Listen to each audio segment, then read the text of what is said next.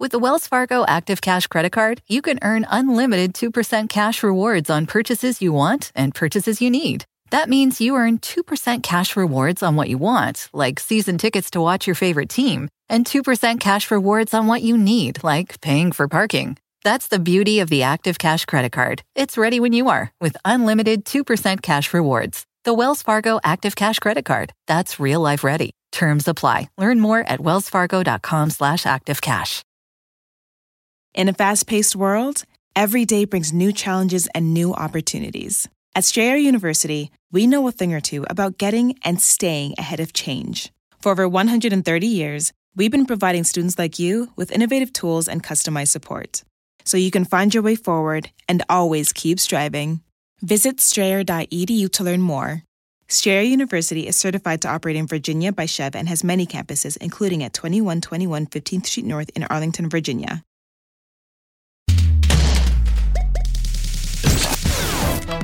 Hey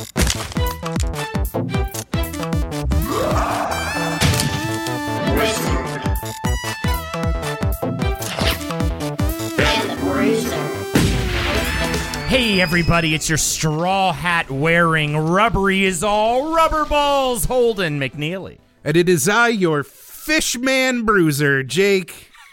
I have I'm a man, but also a fish. He is covered in in oily water right now. I can attest. He wanted to quote unquote get into character for the podcast, and I said, Jake, it's not a character thing. You're supposed to be yourself at the end of the day. No. Why are you covered in fish I'm guts? a flounder.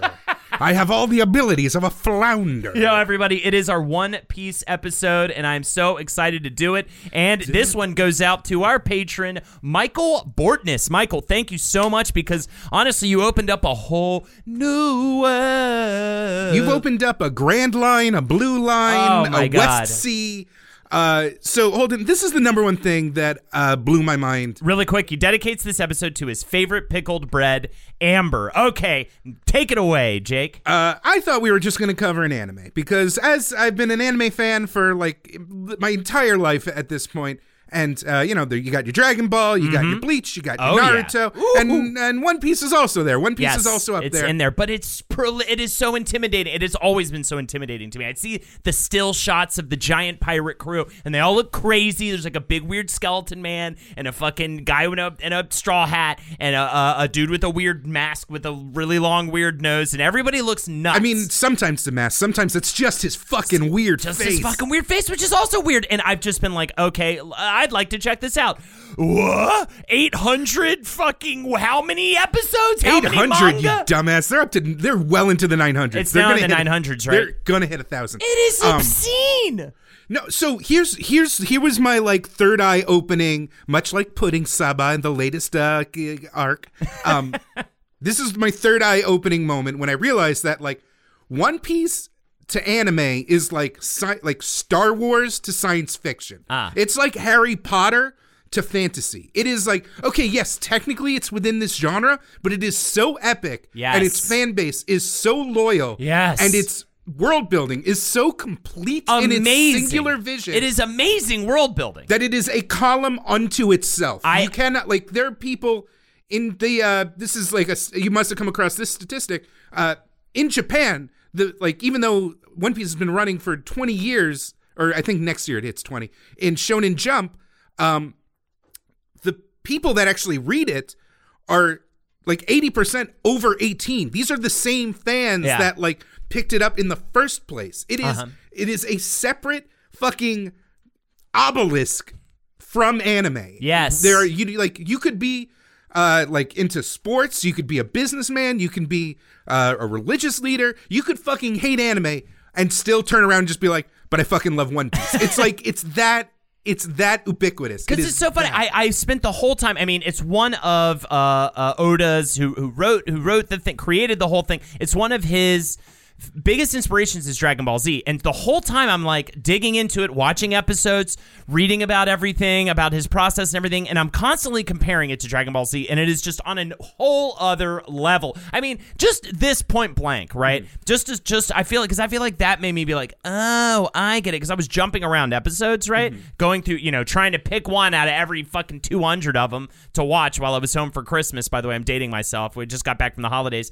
And Dragon Ball, you throw on any any random Dragon Ball episode, you're probably going to see a big, uh, the same looking kind of background, the same looking kind of big rocky landscape, the same scenario, just a, a group of individuals standing around, all kind of facing off together, fighting one primary evil dude that they're all sort of trying to take on. And there's deviations and there's other things that they do. There's other planets they go to and things like that. But for the most part, that's what you're going to see. Every single One Piece episode was insanely different on a completely different looking uh, uh, island or world. It, it seemed, even though it's all in the same world, with insanely different design. The character design is unreal. Like just the even just the people in the background, they, they aren't even in the in the main characters, are just have these wild designs, these amazing, incredibly. Uh, just intricate design. I mean, it's uh, on a different planet from Dragon Ball, where he would literally make the enemy, uh, like the main villain, morph just so he could design something simpler. I feel like Oda goes out of his way to make every design of every character as grand and, and insane as he possibly can. Um, and and and the scenario that's happening, they're in a flashback. They're they're world building they're in they're in an auction house. They're in a they're in an insane you know they're they're in an, in a tree of knowledge. They're do, they're in a completely different environment with a completely different arc plot line that does not feel like the last episode I saw whatsoever and whatever arc that was a part of. And it just all it just is wholly unique. The man does not sleep It is Oh, the most prolific Hey, hey, hey, hey, hey. He sleeps exactly three, three hours, every day. He's gotten better about that apparently, but you can tell there is so. It just seems I, I'm exhausted just looking at it. There's so much work going into this thing that makes it be, like. Whereas you can see corners getting cut in Dragon Ball, Mm-hmm. you can see corners getting cut in in even Naruto and stuff like that. But you do not. it- it is like unreal. we have to talk about like it's we have it's it's it's something that I heard like I would always hear as like a throwaway line, but it's only after doing the research that like uh uh Jack Kirby, um Rob Liefeld, Bill Watterson, Mm-hmm. Oh, yeah. all of these like legendary comic artists that like contributed to the art form and elevated it to a, a higher level. Ichiro Oda is up there. He is one of the Oh, yeah. gods of putting art in boxes to tell a story. Oh my goodness, it is incredible the the the the the art artistry that goes into this thing. Um, One Piece, by the way, I feel like because uh, I didn't necessarily know much about this uh, manga and anime going into it, and I feel like we should explain for anybody listening to this who does not have really much of an idea what One Piece is. One Piece is, by the way, a pirate uh, manga slash anime, right? It is about it is about a world of pirates. It's mostly like an ocean world. Um, The uh, best way I kind of could hear, uh, the best description I ever heard was, what if those like old timey maps of the world where there were like sea monsters and sheer cliffs where countries just ended and like backwards geography and mermaids and monsters everywhere? What if that was just actually the world? yeah, and you know what I I thought too. What if the world was just a giant Japan? Mm. You know, Oh, well, yeah, it's actually, that's right? Yeah. If the world was just a giant Japan, it's just like one strip of land, like around, uh, you know, one circumference strip of land, and then the rest is just ocean, right? Um, uh, and, and we should summarize. Uh, the main character, his name is Monkey D. Luffy, which is a ridiculous ass name. Luffy! And he's a ridiculous ass looking protagonist. He does not look like a protagonist, right? yeah, he In a- does. He absolutely is way like a good shonen boy. he now now that I've seen him in action and stuff, I totally believe it. But he's a he's a, a lanky guy with a straw hat. He's got crazy eyes. He just does. It, it, it- when I first look at him, I don't It's- think, it's oh, true. that's the After the time the skip, show. everyone got like kind of ripped. yeah, yeah, like all the dudes true. got more ripped. Even Usopp got like fucking more guns ripped. now, and uh, all the female characters became these like way weird ridiculous Barbie dolls. Yeah, way ridiculous. But, that uh, was interesting to watch the show, uh, quote unquote, evolve in that sense. But him and his crew of pirates are searching for the ultimate treasure called One Piece. One Piece is this. Um, just end all be all. It was uh, uh, essentially there was a pirate king named Gol D. Roger. Yes, Gol D. Roger, and he was executed at one point in time. And right before he died, I forget the exact uh, words, but he essentially says, "My treasure, you can have it." It's hidden um, somewhere on on this planet, and and it it started the age of the pirates. There are all these pirates getting into the pirate game, looking for the ultimate treasure called One Piece in order to become the next pirate king, and that is Monkey D. Luffy. You know, it was based He on a trying- uh, true story. really. Yeah, uh, there was a uh, French pirate called Olivier Levasseur who was known as La Buse, Labousse for the buzzard. And uh, right before he was about to be executed, he flung a cryptogram, like a crypt, like a fucking zodiac coded note, into the crowd and said, like, you can you can find my treasure if you solve this. Even though some of his crew did recover it, there are still like people that are out there searching for the hidden treasure of La Buse. Uh, and so yes, that, that that is the whole kind of basis for the show. And it is, uh, yeah, and, and then there's other things mixed in. Monkey D. Luffy, he's got powers, the abilities uh, of rubber. Essentially, he can stretch his arms way far out, and he can even take bullets, and they just bounce right off of him. Essentially, But uh, he has uh, two weaknesses. He can be cut with blades, Hmm. which uh, is kind of amazing because, like, as the series goes on, like, like big hits like survive on his character as scars. Hmm. Uh, he has like the scar on his cheek from the first chapter when, as a kid, to prove how badass of, uh, he is to join a pirate crew, he stabs himself in the face. um, he has this huge X-shaped scar on his chest left over from like this giant uh, war arc that happened uh, like scars from like when fishmen bit into him. Uh, it's it's persistent. Like injuries still matter. Uh, also, he cannot swim. Ah, yes, but that is because anyone who gets a power by eating a devil fruit, devil fruit's a very important part of the show. If you eat a devil fruit and get a special power like Monkey D. Luffy did by getting uh, eating the uh, gum gum fruit, uh, uh, Yo ho ho! He took a bite of gum gum. it'll give you special power. Different devil fruits do different things. The gum gum gives you the stretchy stretch. Uh, there's uh, other fruits that make maybe make you uh, be able to breathe fire or something like that. These are very rare fruits, by the way. But if you do eat one, though, you do get an awesome badass special power that generally will set you above the rest. You will not be able to swim, which is a bad scenario an for anyone in a giant ocean world. And I, I mean, really, most of the world is uh, water. Like pretty much all of it is water. So the gum gum fruit thing uh, is another way where it's uh, it kind of elevates from the Dragon Ball uh, kind of uh, uh, uh, formula, Ah. uh, and it kind of takes more of a JoJo kind of switch to it because uh, a lot of the the kind of battles that happen because there is a lot of fighting. This Yes, is yes. a battle shonen uh, series. Uh, is about like kind of judging the strengths of your opponent, trying to figure out the limits of their abilities, and how best to leverage your ability against the other. So it's kind of this weird, um, you know, it, like I said, like it's a JoJo thing. It's like two people with bonkers powers, not necessarily fighting over who has the bigger power level, but who can like utilize their weird powers the most. And the way that Oda has kind of taken the bubblegum stretchy power thing and evolved it into like 18 different layers of like power-ups for Luffy is kind of amazing. Whereas like um where uh you know Naruto and uh and uh Bleach uh you know the characters just get cooler looking the more they power up. Uh-huh. Like uh Luffy will actually like get like really disgorged and like get goofier looking the more powerful he becomes because he has to just like stretch and morph and expand his body in all these weird ways to like keep up with everything. Uh, then on top of that, like again, this is a thousand uh, chapters. Uh, they introduce stuff like martial arts techniques, like chi and chakra and all that. And then on top of that, they add haki, which is this other kind of spiritual energy, and different characters can use haki in different ways. Um, the fight choreography, I will say, is not as intense as kind of the more uh, martial arts based shows. Sure, Um, like, like Naruto.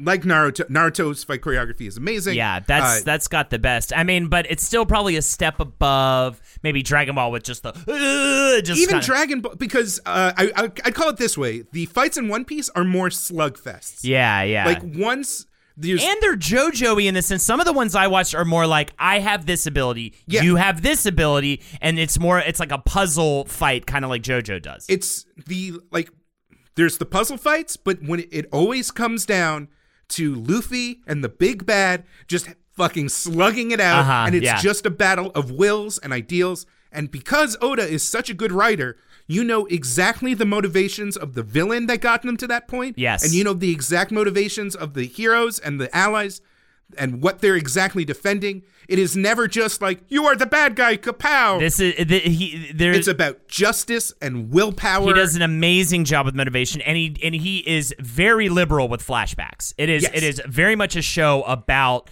Um, here's the situation presented to you, and, and it's kind of a mystery. And now let's go back and show you, and you're going to enjoy this flashback just as much as you would the present. We do not shy away from that. The heroes get flashbacks. The villains get flashbacks. The goons get flashbacks, the helper NPCs get flashbacks. I had a flashback. I spent a, a couple. I spent like five minutes in kindergarten while I was watching one of the shows. Um, and uh, just the show came along at like a perfect time where Shonen Jump was kind of like in the lurch after some major series. I guess the the manga before even the Yeah. show, but yeah, Shonen Jump's the magazine. It it uh, appear Which appeared we've, we've covered in a couple of other. Yes, I'm not necessarily going to go over the history of Shonen Jump. Uh, I hope that's okay, but I will. Uh, very soon we will get into the history of Yuriko. Uh, ha- okay, that was Hispanic. I think what I just said. It Ichiro Oda. E Eh E e Chi chi Ro. ro a Ichi Ichiro Oda. I'm Yeah. just gonna call him Oda. Um, we will be getting into the full history of Oda and how he came to formulate this idea. And I love learning about manga artists as uh, in relation to how much I've learned about you know DC Marvel guys coming up because they have their own hierarchy struggles um, you know, wild attempts in the industry. It's very similar, but it's just on a completely different continent. Um, before we like launch into our just straight up like history dump, uh, when you were watching, when you were like trying to get a feel for the series, what were some of the imagery or some of the characters that stood out to you the most? Because like everyone has a favorite. Yes, yes, yes, yes. Well, definitely immediately you've got uh, how badass Zoro is, and it's definitely one of those where I'm like, oh, if I if I was watching this in high school, Zoro would be my fucking dude. He's got a sword in his mouth, and then like multiple in his, and he's always cool as a cucumber with his dope green hair. Definitely him. Definitely Buggy the Clown Pirate. How the fuck would I not be into a dude named Buggy the Clown You know, Pirate? Interviews, uh, Oda confirmed that he can remove his penis with the use of his uh, devil fruit ability. Dude, that he is phenomenal. Just the design and everything. Um, also, the way that he's like such a fuck up. yes, It's very relatable. Yes. like he's like there's in a it, he, like the guy manages to like stick around. It's way past the point where his like quote unquote power level should have left him in the dust. Exactly. Um, who's the guy? That, he's kind of a throwaway, but I just love the design of him offhand. He was the he's like Senor Baby or something. He's Oh like hell yeah, yeah, yeah, Mr. Pink. Mr. Pink rules. Um, also, uh, definitely when I first just look at, the, I can't, uh, I don't have the name offhand, but the the weird slender skeleton man with Oh, the Brook. black afro. Oh yeah, yeah. is so awesome. Like just that design is so phenomenal. Red haired Shanks immediately was Shanks. Oh god, when they when they bring Shanks back, it is ugh, it's so good. and um uh Big Mom. Big Mom freaks me out. I, I went on. Cr- anything that's Did you watch the top. latest episode on Crunchyroll? Because they are deep in bi- like Big They're Mom is like Big in Mom? full boss mode, I and it it. is just fucking terrifying. Uh, uh, yeah, yeah. That so those are just a few, just looking, and a lot of them too. For me, un- unfortunately, I wasn't able to just like watch these full arcs because Yeah, I yeah. mean, yeah. But uh, uh, uh, you know, that's because that's hours of shit, and I just like I will. But I will say this: it definitely made me want to go and sit down and watch all that. I do feel like I will at least pick up an arc, you know, at some point, you know, and really thoroughly watch is- through it. It it almost lends itself to binges Mm-hmm. because like I've never continuously followed One Piece. I just like somehow on a quiet afternoon just wandered onto like one of those giant illegal manga dumping sites Mm-hmm. and then just like started idly clicking on the latest chapter being like wait who's this go back a couple chapters and then just lose a day Yeah. to this fucking series Yeah. and then I'll like kind of forget about it then hear the internet buzz up again I'll be like I gotta see what the fuck this Don Quixote guy's all about oh this fucking rules Yes, yeah, I was about to mention him as well. Uh, how about you? Yeah, yeah. For you, what what do you got? It was uh, I remember following it in the beginning where they were just kind of getting their sea legs, so to speak. I oh I love the pirate woman too in that first epi- episode or two. The the the crazy lady pirate that just gets her ass kicked. Is she the big fat one? yeah. The Oh, big fat, yeah, yeah, yeah. Are they? Aren't they? Aren't all the mean lady pirates or the mean lady villains probably big and fat? Eh, a little bit.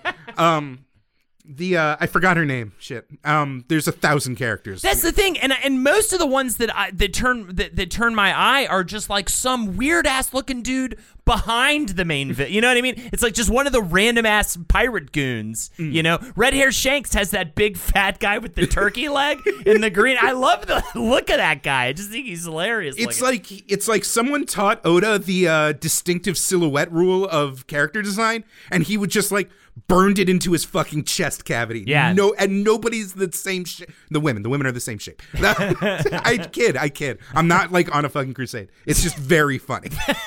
um, the uh, the uh, Enies Lobby arc, uh, where they kind of uh kind of bring in the world government as the big bad guy Mm-hmm, and all the fucking philosophical complications about that Yes. is fucking amazing Yes. um and uh yeah the cp9 where uh it was the first time i feel like the entire crew was together and even though they were on the top of their game they met like a force that was like too badass for them and it, it just had a lot of really good clashes. Even when they, kaku. I like kaku with his weird nose that's different from usopp's nose. That just reminds me of even when they um even though the show is so much about its moments of levity and moments of action and so much of it is humor mixed with action in that wonderful way and that tragedy dra- but I was about to say, but like Dra- Dragon Ball really nailed it, right? And I think you can see the inspiration there in terms of tone, tonal shifts, the way they handle tragedy. I've seen some of the episodes I've seen are, are have is incredible, like really strong drama in this show.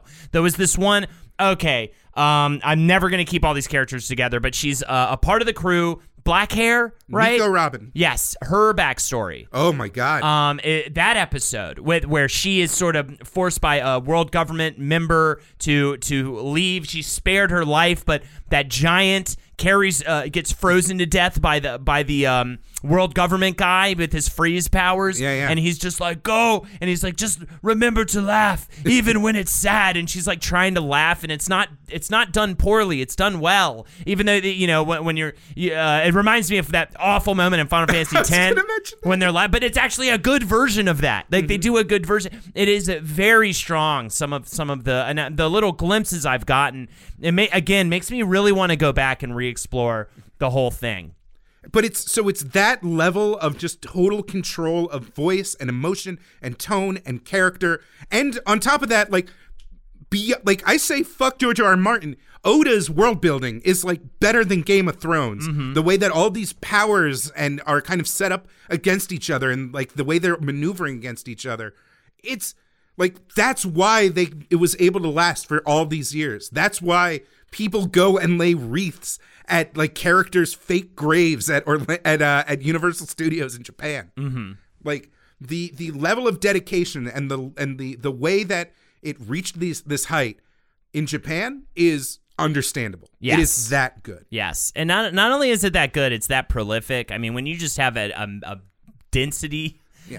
this this uh, this uh, heavy this much of of mate- sheer material. Mm-hmm. it's just more than anything. And it's not again there's no uh fat it feels you know like there is in dragon ball. Like there's no um uh uh just episodes of people just powering up. You know what i mean? It is 900 something episodes and it seems like P- uh, th- there is like an existing criticism because the anime because Toei is uh, so paranoid about having the anime catch up to the manga. Ah. like uh, one chapter of the manga, which is like a short weekly chapter, um, ends up becoming a weekly episode.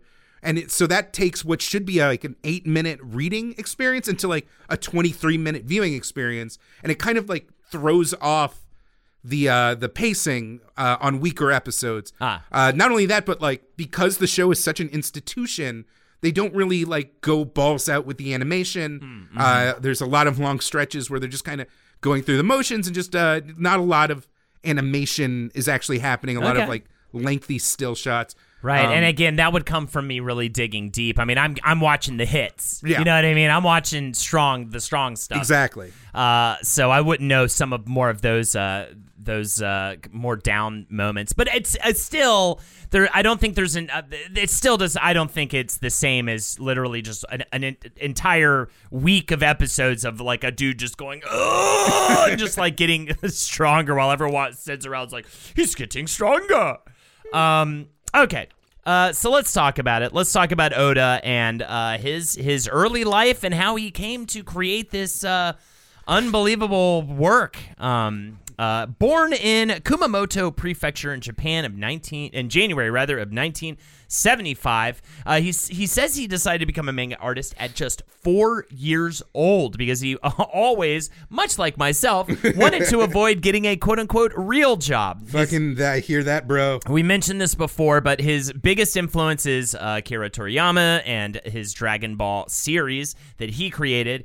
Um, and uh, he also really made it a point to um, really dig into things that he felt ordinary people were into. Because he wanted to uh, as he put it understand an average person's feelings and really get it get an understanding of what the every person likes entertainment wise which i think is really shows in his later work um, he also was very much inspired by a TV show that he watched as a kid called Vicky the Viking. This is a German, Austrian, Japanese animated TV series. Now, I bet you're wondering how the fuck is an animated TV series German, Austrian, and Japanese? Well, we will explain that here because that is kind of a weird. th- There's a weird tale to that. So, Vicky the Viking, it's a story of a young Viking boy who uses his wits to help his Viking crew to ward off a, a rival Viking lord Sven the Terrible.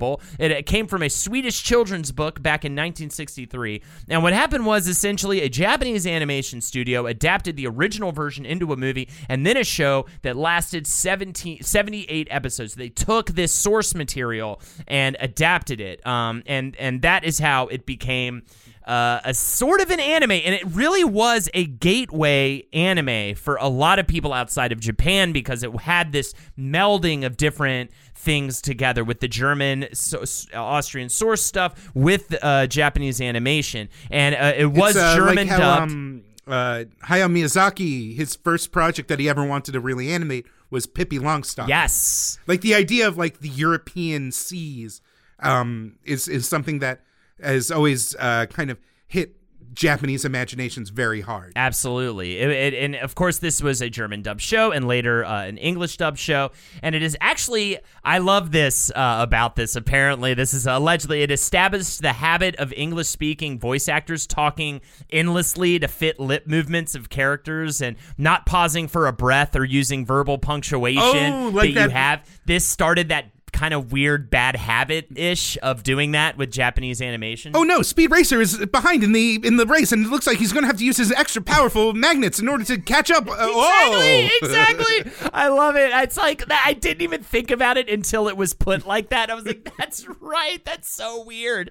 I mean, Um, it's been so long since that was like the the trope about uh, dubbed anime that like it's it's almost an, it's an anachronism at this point. and even as a, a- and uh, back to Oda, even as a young kid, he was getting some success. He submitted a character to the wrestling manga Kinnikuman. I can't believe Kinnikuman keeps Ultimate muscle for you for y'all Americans. So all those little pink figurines that you might have remembered in like the 80s and early 90s um, uh, that, that we used to collect, that my brother collected, M U S C L E, you may remember it as that. Um, uh, he actually got a character on the original show, or original manga rather. Um, he got a character named Panda Man in, um, and that actually would later become a reoccurring character in Oda's works, uh, much beloved because that was like his first small success as a child.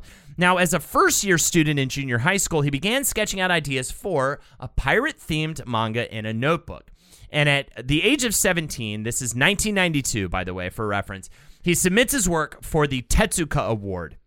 Now, the Tezuka Award, um, this is a big, kind of a big deal for up and coming uh, artists in Japan. Th- This is, you know, this really kind of gets your name on the map initially. He gets second place for this, and about five thousand dollars uh, if it was uh, American uh, money monies uh, around for it. And this is uh, uh, a work called Wanted. right? Wanted with an exclamation point. This is a gag western. Um, it has goofy, um, goofy moments mixed with like big shootout scenes.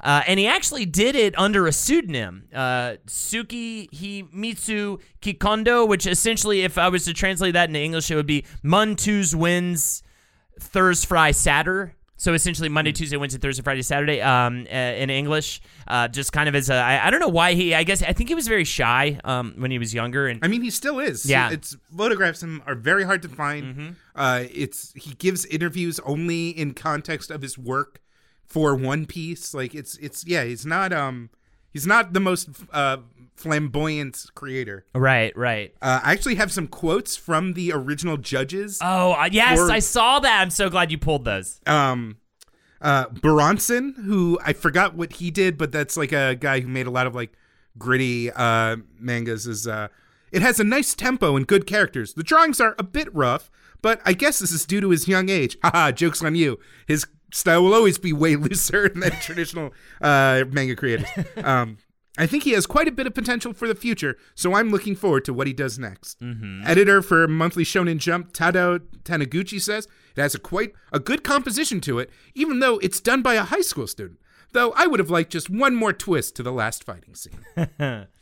Um, I, I love those. uh, There's something about that. I was gonna pull those actually, but but I ended up not. But I, there's just something about hearing that old criticism on uh, on now what is now the most successful manga artist of all time. Um, uh, so he ends up. But wait, actually, do you remember? Um, wasn't it a fucking JoJo guy, Araki, uh, entered the uh, Shonen Jump contest? You know, the student film whatever contest, and and got a prize for also doing a western.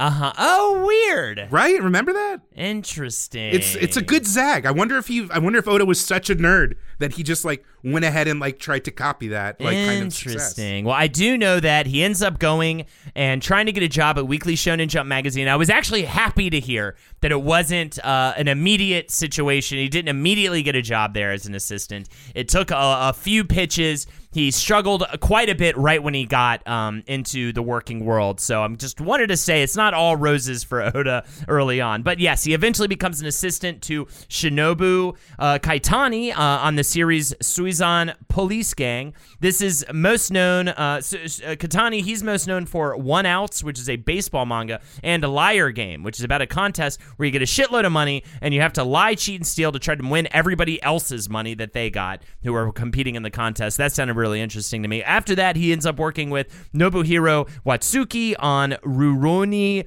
Kenshin. I know I'm pronouncing all of this correctly. This is a romantic tale. Also known as Samurai X. yeah, this is a romantic tale about a retired assassin. I'm don't worry, Holden. We'll end up doing an episode on this one. Oh, fantastic. And also, uh, he was an assistant to Masaya Tokuhiro, most known for a Tarzan adaptation titled Jungle King.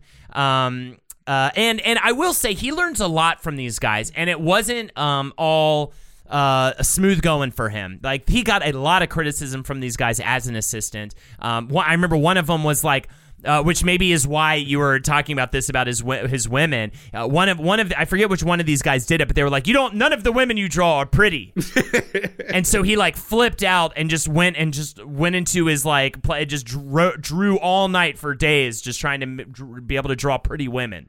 Uh, so I, I think it informed a lot of that sort of thing. And and he was pretty like outspoken. It sounded like when he was younger, pretty like he would get into a fight with you. He would he would push back. He would bite back early on. Um, who's kind of it, it sounds like one of those kind of young upstart kids I mean, it's it's uh judging from One Piece, like I can imagine he has big reactions Mm-hmm. to criticism. Because that's the gag for literally every character. um, Just everyone screaming half the time, even in quiet moments in that. the, the general note for his work early on was that it lacked substance. Uh, this is a quote from Oda. I'd watch Disney's animated movies like Peter Pan and closely copy the art. The animation in the Disney movies during the years when they would hand draw everything is just magnificent. I'd watch The Little Mermaid frame by frame and copy all the facial expressions I liked, as well as all the characters. Being a manga artist, after all, isn't just about drawing art in a manga fashion. We also have to be able to draw things as we see them, drawing things as if we'd photograph them. To train myself on that, I bought movie magazines and drew the faces of the movie stars who were in there. Not a portrait either, but a correctly drawn picture like I'd taken a photograph of them. Um, so he is just deep in training at this time. And this training leads to um, two one shot pirate themed stories, both called Romance Dawn. Romance Dawn, uh, which appeared, both appeared in Weekly Shonen Jump as well as in a similar magazine called Akamaru Jump. Um, did, were you able to check out any of uh, Romance Dawn? Features Monkey D. Luffy as a protagonist. He's wearing the straw hat and uh, he has his rubber powers from the Gomu Gomu fruit and all that kind of stuff. And it's just little. It's like it's like blueprints essentially for what One Piece is going to be. Uh, the yeah, it appeared first as like a uh, also run young hotshot. Like here's the best of the next generation special, and then they got a he got a follow up to run an, like a refined pilot in the pages of Shonen Jump, Hmm. and uh, he actually changed some stuff around that he says is because it was uh, like the character of Shanks was replaced by just kind of this grandfather figure who Yeah. gave him his straw hat, um, Right. even though Shanks was in the first version of the story. And uh, Oda says that was because uh, he knew that One Piece was going to get in there, Hmm. and he wanted to make sure that people who read it were still shocked by the twist in the first chapter. and and, and there's other things too, blueprinty things like um there are two female characters, Anne and Silk, that are in Romance Dawn. Well, those characters are essentially combined to create Nami, uh, one of the main. You know, if you know the show, she's a she's a bit of a big deal. Uh, um, the the the redhead that that joins the crew early on, that's like uses her wits to, and cunning to kind of to solve problems, and she's the navigator um, and all that good stuff. So Romance Dawn's got early prototypes um, of of these characters and things like that, and um, it's later used as the title of One Piece's first chapter and volume.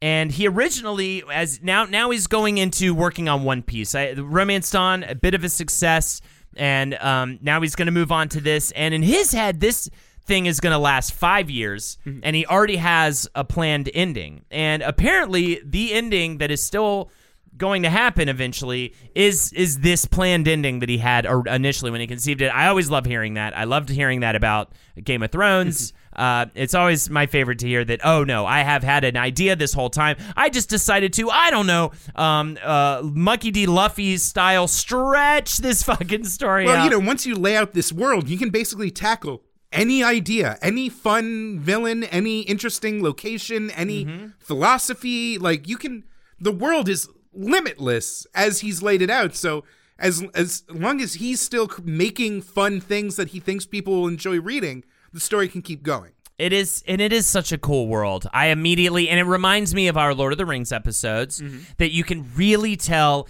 early on he had a map and he based a lot off of that map. And I always appreciate that because I immediately, when I saw their ex, because they get into the explanation of the world even outside of my research in the show itself really quickly and are like, look at this. It's this one big strip of land going around, Going through the middle, going through the middle, right? And then, and then there's a not like uh, what's the the prime meridian, not yeah, the equator. Whatever. Yeah, it's like that. And then another strip of like, is it shallower water uh, or deeper water? It's deeper water. Oh god, I this is this is what's gonna fuck me up because there's the Grand Line. yes, where the red the line. World- The red line is the only continent in the world. It runs around it like a stripe, and- it's a massive mountain range, and it divides the world into two separate oceans. The Grand Line is a sea that runs perpendicular to the red line, so it make like an X when it intersects, and uh, that divides it up into four quadrants: the north blue, the west blue, the south blue, and the east blue. Then there's the Calm Line. Yes, the calm belts which run along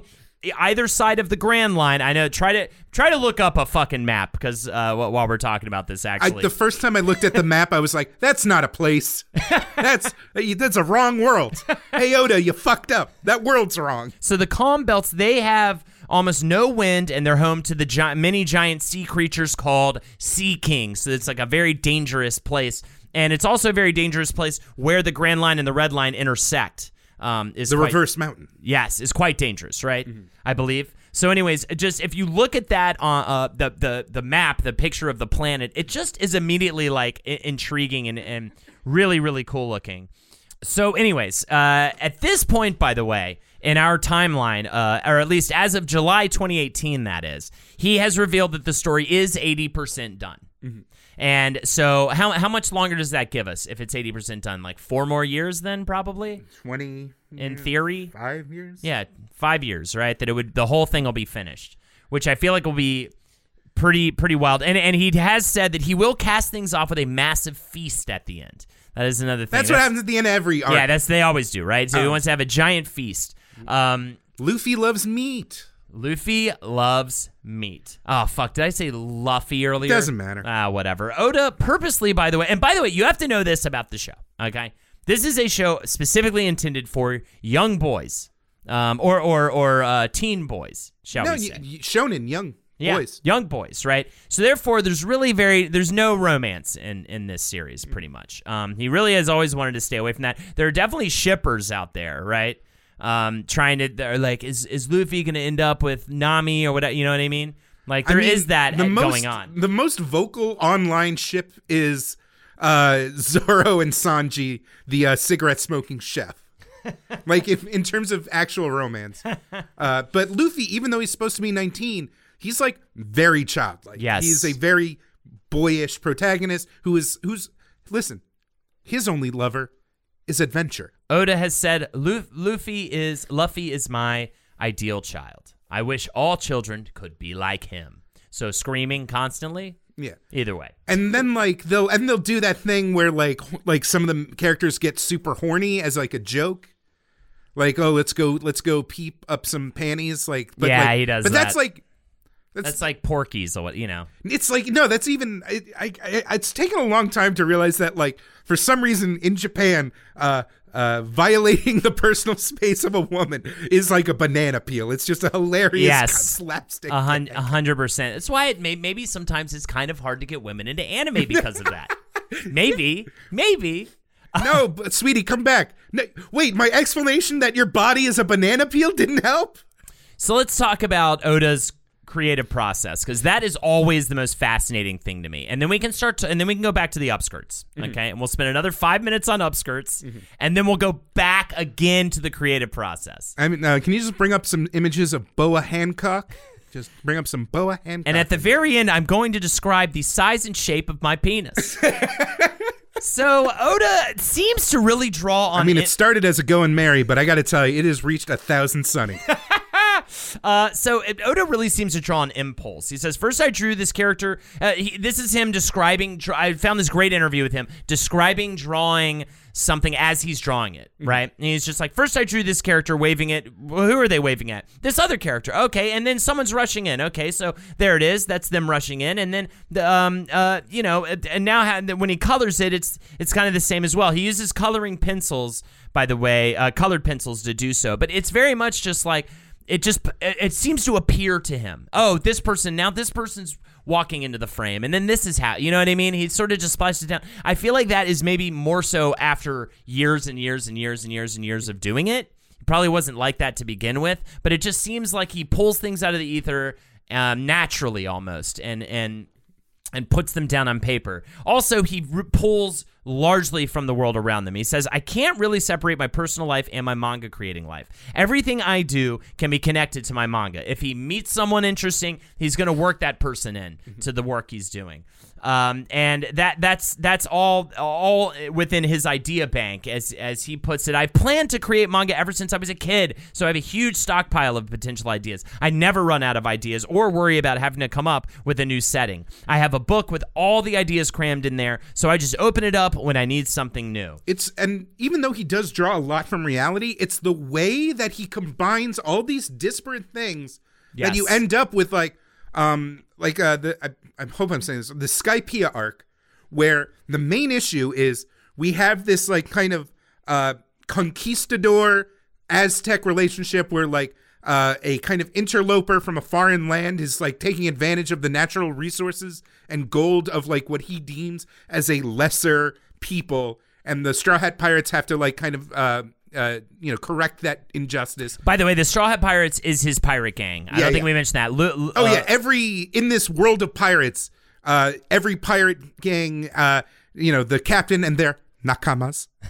um, nakamas are very important. We should get into that. Um, have their own Jolly Roger, have their own ship, have their own uh, usually a devil fruit user as their head, and they uh, kind of have different uh, alliances and kind of levels of infamy, the bounty system. Which is great because if you have that pre knowledge going in, if you just see a pirate crew, you can kind of figure out who's who and what's what, right? In a lot of ways. But uh, in the Skype arc, like the bad guy isn't just like some random European guy. It's this like long-eared Buddhist who thinks he's Uh-huh. a god. Yes. Who has the shit? Who has the face and attitude of Eminem. like it's literally Eminem as the Buddha with lightning powers so in this conquistador setting in the sky. Like it's so much. Like it's he's just like it's it's uh it's it's like girl talk. It's just that Yeah, level yeah. of just like transforming from these found pieces something truly unique. Right. Um, uh, do you know about the Nakamas? Uh, please, can you explain to our listeners about the Nakamas? If anything, uh, uh, because the amount of tragedy that permeates almost every character, because who like who else would take to the open ocean if not someone who had nothing t- else to lose? Um, the uh, camaraderie between between crewmates is uh, the word that is used throughout the series is nakama, which the closest we have is like comrade. But it's the idea of this person that you are loyal to, that you trust 100%, and it's kind of been used as like like it reached its popularity at like the height of Japan's kind of gross naval expansion across Asia Ah. whatever, but uh, whatever, bits and pieces. Um, and uh, the it, it's like you think the power of friendship is like hot shit. The power of your nakama is above that, and uh, you know, in and um, th- that your chosen family, I guess, to use the Pixar trope. Yeah. That family is wherever you find it. It- And it's very much about that, right? I mean, it is about because that's one of the beautiful elements of One Piece is the crew starts out. It's Luffy wanting to be king of the pirates, and he he's heard about Zoro, which is a pirate hunter, uh, and so he goes and rescues him. This is like the the first three episodes. yeah, yeah.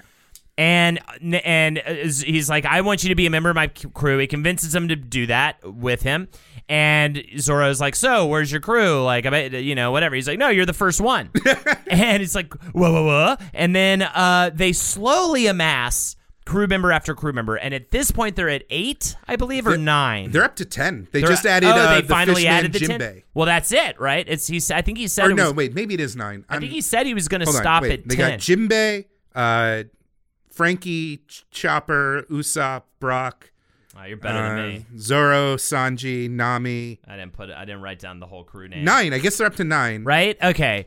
Uh, and and it's And they gonna have be this bunny girl, 10. and like they people keep saying, are they going to add the bunny girl? But like they already added the fish guy. You can't add two in a single arc. That's nonsense.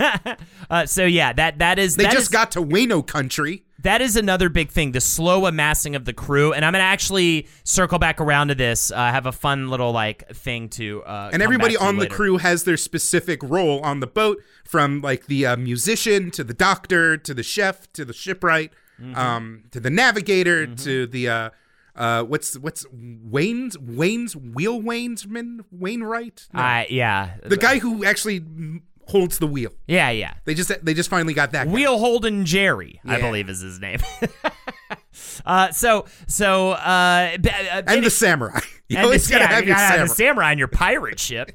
That's what's so crazy to me is that if you were to ask me what is the most successful manga of all time, what do you think it's about? I think the last thing I would have said was pirates. Mm-hmm. You know, and, and that's what's so wild about this, which is why that is why the I wanted to answer the question: what makes this the most successful manga? Right? Um, because that really doesn't. I, it, to me, that doesn't seem. And every time I saw a picture of it, I'm like, what is this? This is seems so out of left field compared to all the other successful manga and anime out there that are about samurai, that are about warriors with with special power. I mean, that's all high in school one students piece. with giant breasts Yeah, that's all in one piece, but but it's just it's all on ships and with with uh, skull and crossbones flags. Hence my original thesis black- statement that One Piece is in it. beyond anime. It's Yes, beyond it's manga. different- It is it's on its another level. Fucking thing. So Oda, back to Oda and how he works. I wanted I had a couple a uh, little bit more tidbits to talk about here. Oda's specific process is he starts with storyboards and he sends those storyboards to an editor. If they are good to go, he'll blow them up and put them on manga paper, which I had to look up. That is 8.5 by 11 inch paper, big paper. There he adds in where the text belongs. He draws the characters, then he draws the backgrounds, which I think is very telling. Uh, and then, as he puts it, I try to have the least number of people possible touching the work.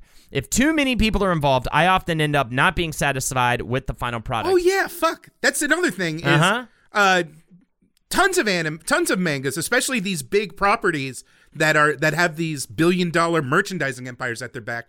They have tons of assistants, Yeah, and like entire armies. Like the if anything, by the end of like a mature anime or a mature manga, whatever, you know what I mean? Yeah. Uh, like the original artist barely touches it. Right. Really. But he is so hands on, and his staff is around four to six people. I actually got to uh, uh, find some really cool photos of the inside of his office, which is littered with like Star Wars stuff. Um, his door handle is shaped like the helm of a ship. By the way, you have to like turn the wheel to open the door. Um, he he's got like these giant life size like Terminators and R two D twos and stuff sitting around. And th- the whole place is just covered with artwork and memorabilia, and just there's like not. It, it feels like looking at. Uh, a, a single image from an episode of One Piece, right? There's just shit everywhere. It's just it's so full of of things to look at. There and- was a viral image on uh, Tumblr, God rest ye soul, ye porno warriors, um, that uh, uh, showed like the original drawing desk of uh, the guy who makes Naruto, and it was like this orderly drafting table with all the tools lined up, Uh-huh. and like here's the desk of the guy that draws Bleach, and it was another like orderly thing, and like here's the One Piece guy's desk, and it was insane. just covered in shit. It's insane. He has a giant shark's head, by the way, protruding from the wall above his toilet, which is rad as fuck. You should definitely look up Oda's office if you get a chance. Um, This poor guy just chained to his desk. For exactly 20 because that's the thing, and I, I don't know where I. Okay, he uh, so so uh yeah he. He uh, goes to bed at 2 in the morning, apparently, and wakes up at 5 in the morning to work on the manga, and apparently has been doing that for decades. Uh, he's gotten a little bit better at it now. He's starting to take care of himself a little bit better. And essentially, what happens is, as soon as he's done with the deadline, he'll take one day to catch up on all of his sleep and then go right back into the cycle. He said in previous interviews that he just survives on coffee and Coke. I think he's talking about Coca Cola, by the way. Um, and uh, and again, apparently he's taking more frequent breaks to recuperate, and he's treating himself, and he's exercising now and doing things to treat himself a little bit better. But this is after decades. I hear on his days off, he goes out to lunch and talks to other manga artists to talk about drawing fucking comics. like that's all he does. And he even wrote that if he's not drawing, he gets really squirrely. He gets really upset, and uh, he it's compulsive. He has to draw. He has to do this work. oh my god! You know, like um, since we started this podcast, like when there's a day where like I don't have to do any work for my job and I don't have to do research for this, like I just loudly groan in ecstasy because there's nothing to do. I'm just so happy. Um, he also, I like this about his work. He has a rule. He never tries to put any messages in his manga. I mean, stuff seeps through, I'm sure. But what, dude? There, like the the morality I, of One Piece is so like I gel with it super hard. Yeah. because it's about like what to do with personal tragedy.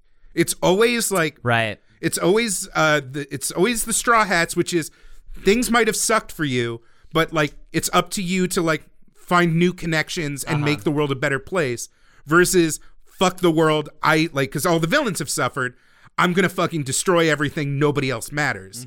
Um, the world government is laid out like it might as well be a fucking uh, Antifa rally because it's literally about how this fascist government, not fascist, this militaristic government oversees the entire world, uh, puts basically the entirety of the sovereignty of other nations as like a, a puppet show. And the government only exists to protect the interests of the celestial dragons, a high echelon, wealthy 1% that literally can break any law they want with impunity and are the most corrupt fuckers that ever lived. It's fu- like, it is boom. It is Occupy fucking Ocean. It is fucking rad. So all of this has led to 914 chapters contained in 89 tankobon volumes. Um, he actually did a crossover piece with Dragon Ball uh, that was published in Weekly Shonen Jump, and uh, and the show gets an English language release by Viz Media, um, which is headquartered in San Francisco, founded in '86.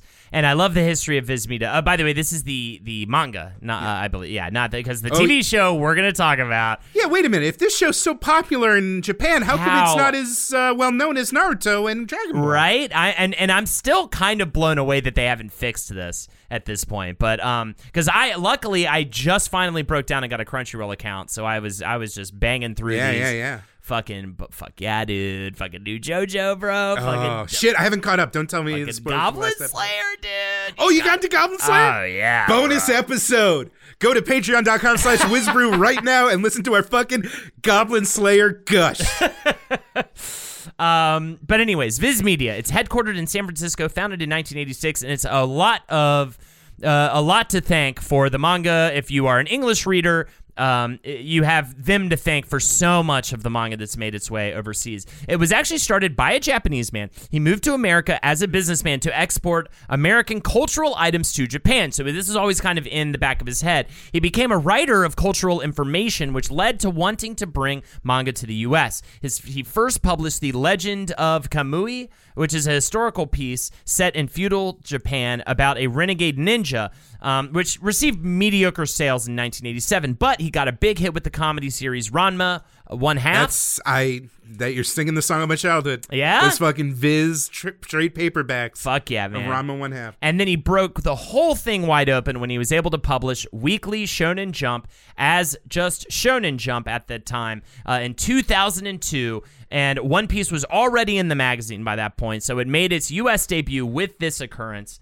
And uh, yeah, and and it had an effect on things. Oda actually had to start changing the shape of his dialogue balloons to become more rounded, so that he could, because of the, Oh, you yeah, know, yeah, they were it goes more super vertical. vertical with uh, Japanese language.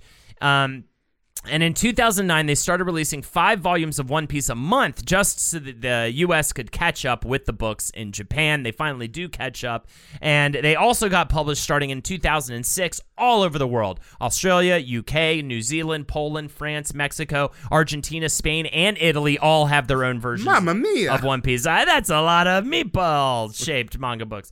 Um, and the uh, the this is the best-selling manga series in history with 400 million copies of its tankobons sold as of May 2018. 400 It would be the best-selling million. It'd be the best-selling comic of all time if it wasn't for the fact that Superman and Batman both have a good mm, 60-year head start. it. right? It is ridiculous Because it is overtaking it very quickly. right, and it probably it will probably eventually, right? Um, depend. I don't know. Depends. guess they depends launched the that fate. Shonen Jump app service Ah, for like two, like it's like two bucks a month. It's like it's like a pretty good deal. true. So I've been thinking about getting that. I mean, maybe We, we should save this for later. we should Um, maybe get that. How's the manga on Crunchyroll?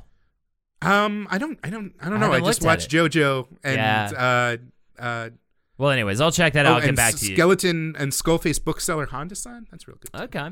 So uh, the individual volumes, of course, continue to break sales records, and that's what brings us to the OVAs and the films, and then, of course, the anime series. So the first one was One Piece Defeat Him, the Pirate Ganzack. This is directed by Goro Taniguchi. He is a notable Sunshine director, and it runs it ran in the 1998 Super Jump Anime Tour, which is essentially uh, which essentially took the Jump Festa. Now, the Jump Festa is a big debut event for manga, anime, video games, etc. that I wish I could go to because it sounds rad. Uh, it drew crowds of over 100,000 people, and they would tour it around Japan as these Jump Super Anime Tour, and that's how uh, that first One Piece got around. Later in 2008, Toei would produce the first version of Romance Dawn for the tour. There was also a prequel film, The One Piece, which is all about, um, you know, the what's his name again? Gold Gold D. Roger. Gold D. Roger. Thank you. Um, if you want, uh, because they make these movies basically once a year, um, with a couple of exceptions. Uh, I watched this due to a recommendation from uh, Super Eye Patch Wolf, the very good anime YouTube series. Uh, Baron Omatsuri and the Secret Island is a amazing one-off movie. Awesome. Um, it's directed by the uh, by the guy who uh, did um, the Digimon movie and Summer Wars and a bunch of other like really visually spectacular uh, anime movies. So it has a very unique animation style and its own unique energy. And I want to say it starts off basically like an earnest, like wacky comedy. Like it starts off by like Saved by it starts off like Saved by the Bell Hawaiian style and ends as a fucking chthonic Lovecraftian nightmare. It is fucking crazy. That's good. awesome. There are 13 films that have been released in Japan. Um, by the way, uh, and that is one of them. What what's the name of that one again? Uh, this one is Baron Omatsuri and the Secret Island. All right, I'm gonna have to check that, that, one d- definitely seek it out. Uh, also, I didn't get to watch this one. I'll probably watch it this weekend because I've heard so many good things. Uh, Strong World, which was actually it brought in Oda as a writer because usually these uh, movies were kind of its own separate thing because Oda was working on the manga. But this one sparked such a big reaction that it spiked uh, One Piece sales Huh. like for a year afterwards because people were so crazy to have this movie. Uh, so that brings us to the anime series. It premieres in Japan on Fuji Television in 1999 and has since aired more than 800 episodes. Toei Animation produced it, and in 2004, it was brought to America. It was uh, uh, by a little known company called Four Kids Entertainment. I believe we've talked about them before. They also dubbed the first eight seasons of Pokemon and did Yu Gi Oh as well. I think I finally said it right. You fuckers, stop sending me Facebook messages. Now, Four Kids was under the impression that um, uh, rather than just kind of giving the fans the anime they wanted, that like you had to trick American audiences into thinking the show was American. Let, us give. Uh, let me give you a little uh, idea of like the, the what 4Kids is all about. Right. This is a this is a company founded in 1970 by Mike Germakian, who later created Thundercats, and Stan Weston, who later created GI Joe, to pitch toy and cartoon ideas to companies and even people such as even humans such as Farrah Fawcett. They were pitching as ways to just sell shit. They're hawkers. They're professional hawkers. Their their name actually right now is not 4Kids, but the 4Licensing Corporation. Like the- the, mask is off. That's what it is. That's what they do. These guys are like just classic salesmen, just with kids stuff.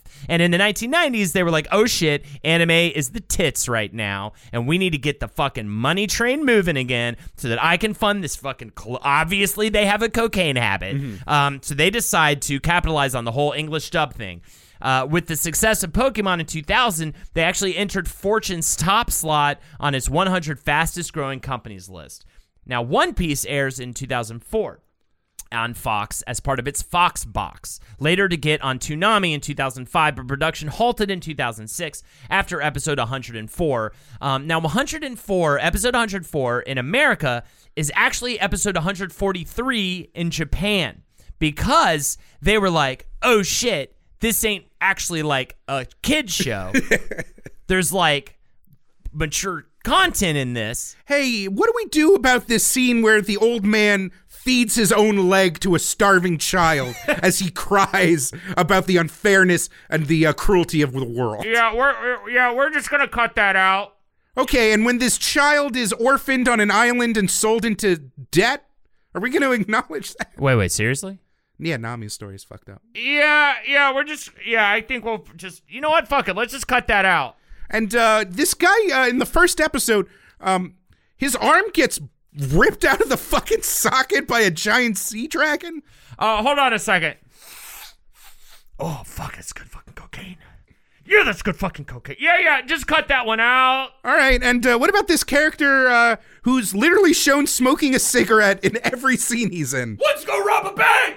Let's rob a fucking bank right now, man. I just love hanging out with you, man. I just love talking to you, dude. Just it's just so interesting right now, man. Yeah, so they really botched the whole the whole thing. Um, and I feel like the most iconic, like personification of this botch is the pirate rap. Um, Mary, can you please play the 4Kids Entertainment Like right from the beginning. opening Dreaming, don't give it up. keep opening of One Piece because they decided that the awesome anime opening music was not good for American kids. Can you please play the One of the most iconic theme songs in the history of anime. Can you please play Not- the, the pirate rap? Yo! Don't give it up, Lupe. Don't give it up, Solo. Don't give it up now, man. Don't give it, give it up, give it up, give it up, give it up, give it up. Here's how the story goes. We find out by the treasure in the grand line. There's no doubt. The pirate whose eye is on it, he'll sing. I'll be king of the pirates. I'm gonna be king. His name is Luffy. That's Monkey D. Luffy. King of the pirates. He's made of rubber. How did that happen? Yo ho ho, he took a bite of gum gum. His name's he's just like a samurai and a L-A-D-Y. Nami's not shy. Usopp's doing that marksman thing. Sanji's cooking. Chopper's doctoring. Set sail for One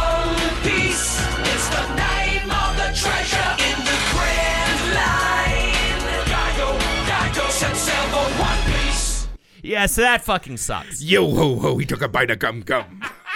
God damn. It's so bad. I laughed my ass off when I put that on because I immediately saw the words pirate rap and I was like, yeah, dude, that's going to be terrible. Uh, and then if- it so was terrible. if the poker rap was good, how come the pirate rap never caught on? oh, man, it's so rough. Um, so, yeah, that was terrible. It did very, very poorly. And it's sad because honestly, who's is. I mean, can't this be remedied? Like, can't they figure this out to distribute this on Toonami with like a proper English dub with, you know, uh, I, I just feel like they're sitting on a fucking One Piece sized gold mine. well. Funimation, which we covered in the Dragon Ball episode, which is a fascinating history, Mm-hmm. uh, liter- like basically the equivalent of an uh, anime insider trading scam. Uh huh. uh listen to our Dragon Ball episode because the story of Funimation is so fucking crazy and it blows my mind that more people don't know it. Um, uh, did take a more uh, uh, uh, by the book uh, uh, kind of retelling of it, going so far as to release the episodes that had already been covered by 4Kids as One Piece Uncut. which has a lot of like weird swears in it, but they bring back. Oh god, I you can find side by sides where like uh, someone's holding a gun in the old 4Kids one. Someone's like in the original, someone's holding like a flintlock pistol up to a child's fucking head. um, and then in the 4Kids, they like changed it into this weird contraption where it was still like a trigger, but it was connected to like a spring, which was connected to a mallet. He's like, I'm gonna bop this kid. Don't come any close. I'm gonna give him a real boop on the noggin. and uh, the Funimation run, I think is I'm sorry, yeah, the Funimation run is still going technically, but I think what happened was the death of the Saturday morning cartoon kind Ah. of kneecapped it. Yeah. Uh, and on top of that, like because they were, you know, how many years, hundreds of episodes It's behind. so much work. It's so much work. That it's the kind of thing that you'd have to release as like one of those syndicated cartoons that Uh-huh. you'd watch. Like you'd wake up at 5 a.m. to catch it before you had to go to school. You know that kind of shit. Right. And I don't think that exists. That anymore. doesn't really happen anymore either. Kids are missing out with their with their Fortnite and their Ninja. um, Fuck you, Dad. I'm on TikTok now. Hit or miss. I bet he doesn't miss, huh? So, uh, but following the weird as fuck current trend that's happening, it was announced in July of 2017 that there will be a live action series released in America with Oda as executive producer, beginning with the East Blue arc. What is happening? Why is everything getting a weird live action series of anime in, in America? What what is this? Why why are we in this weird dystopian future? Uh, because original concepts are poison. Why would I? My my precious time on this planet is so limited. Why would I ever take a risk on something I'd never heard of before? Um, Also, like game. I mean, if they actually threw the budget behind it and like gave it a Game of Thrones treatment, true. that would be amazing. It could be cool. Um, I don't think that's going to be it though. So, I mean, this this this series is uh, unbelievable. We've talked about it throughout this episode. It led to video games, soundtracks, light novels, art books, a trading card game. There's even a Hello Kitty collaboration.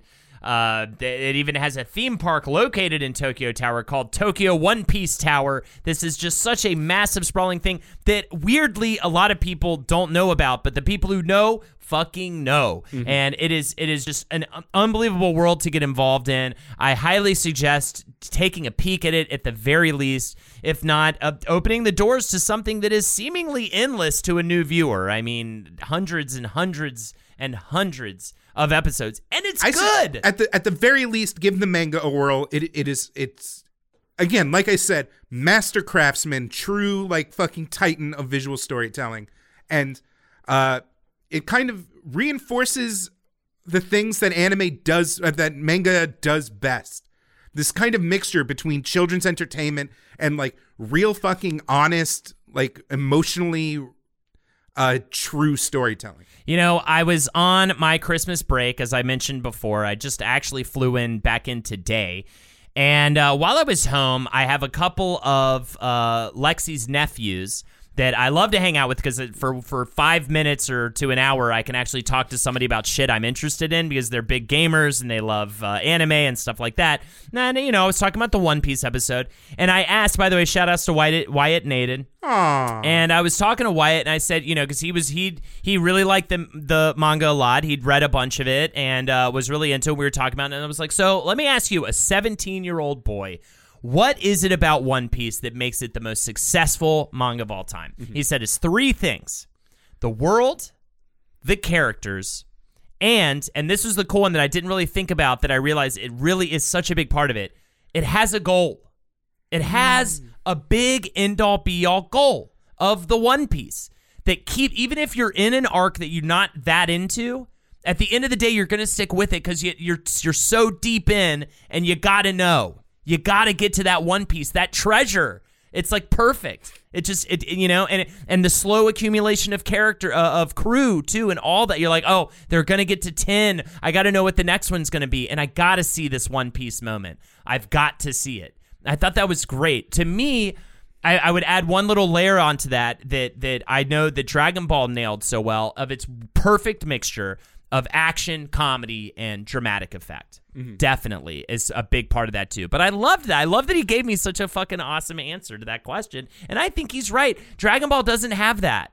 Um, uh, d- does Naruto really have that? Like a big, it, like this from the very first episode. This is what I'm trying to accomplish. I mean, he's. I think Naruto gets a little bit lost in the weeds. right? Um. One Piece is always still about getting to the One Piece, Yeah. You know, and I think that that that holds true, and it really does. Much like so many of the other things we discussed in this episode, Well, not only- set not it only apart does- from all the other uh, not only manga does and anime. not only is it just about the One Piece, every character has their own goal. Yes. That you want to see to fruition. Yeah, Zoro want to, to be the best, uh, the the ultimate swordsman, right? Yeah. and and uh, you know, Luffy wants to be king of the pirates by finding the One Piece. Sanji wants to get his dick wet. I mean, find the all blue, whatever that means. Uh, you know, everybody. Uh, uh, Nico and the poneglyphs. We didn't even talk about the fucking poneglyphs. I mean, we can't at this point. There's a lost century. I'm telling, like the world building's so good. And that's the thing. I know people are like, how is this not an 18 parter? But at the end of the day, like maybe we'll come back to, to One Piece after I watch the endless hours of material and then we can really get into the weeds with some of this stuff um, or get into the nitty gritty rather. But uh, either way, this was a phenomenal. I had a phenomenal time doing Yeah, this. this was a really good uh, doing the research for this episode, It- it- and and doing this episode with you, Jake. Um, shucks. This was super fun and uh, a great way to end an incredible year of Wizard and the Bruiser. Um, and thank you everybody for for listening and supporting us. I get so many great. I just caught up on my Facebook messages, and I get so many wonderful, great uh, uh, messages from people. Except for that one guy who screamed at me for not talking about Leslie Nielsen in Creepshow. Uh, I'm just kidding. Actually, shout outs to that dude. He said he was super hammered when he wrote me that. Um, uh, so many really wonderful, positive things that I've gotten out of doing this show, and it's because of you people. Uh, that said, if you want to support us further, go on our Patreon, patreon.com forward slash whizbrew, and you can follow me on twitch.tv forward slash holdnadersho. You can follow me on Twitter at bestjakeyoung. And hey, if you like uh, my shibble shambles, uh, check out dropout.tv. Sign up for a free trial and check out Cartoon Hell, the uh, cartoon I do a voice on, and uh, The Legend of Jared, the first long form comic series I ever wrote. Beautiful, beautiful stuff. All right, everybody, and remember, keep on whizzing. And never stop bruising.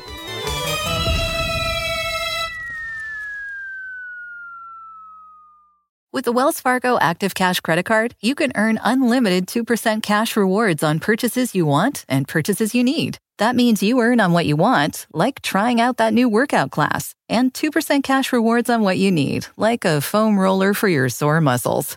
That's the beauty of the Active Cash Credit Card. It's ready when you are with unlimited 2% cash rewards. The Wells Fargo Active Cash Credit Card. That's real life ready. Terms apply. Learn more at wellsfargo.com slash activecash.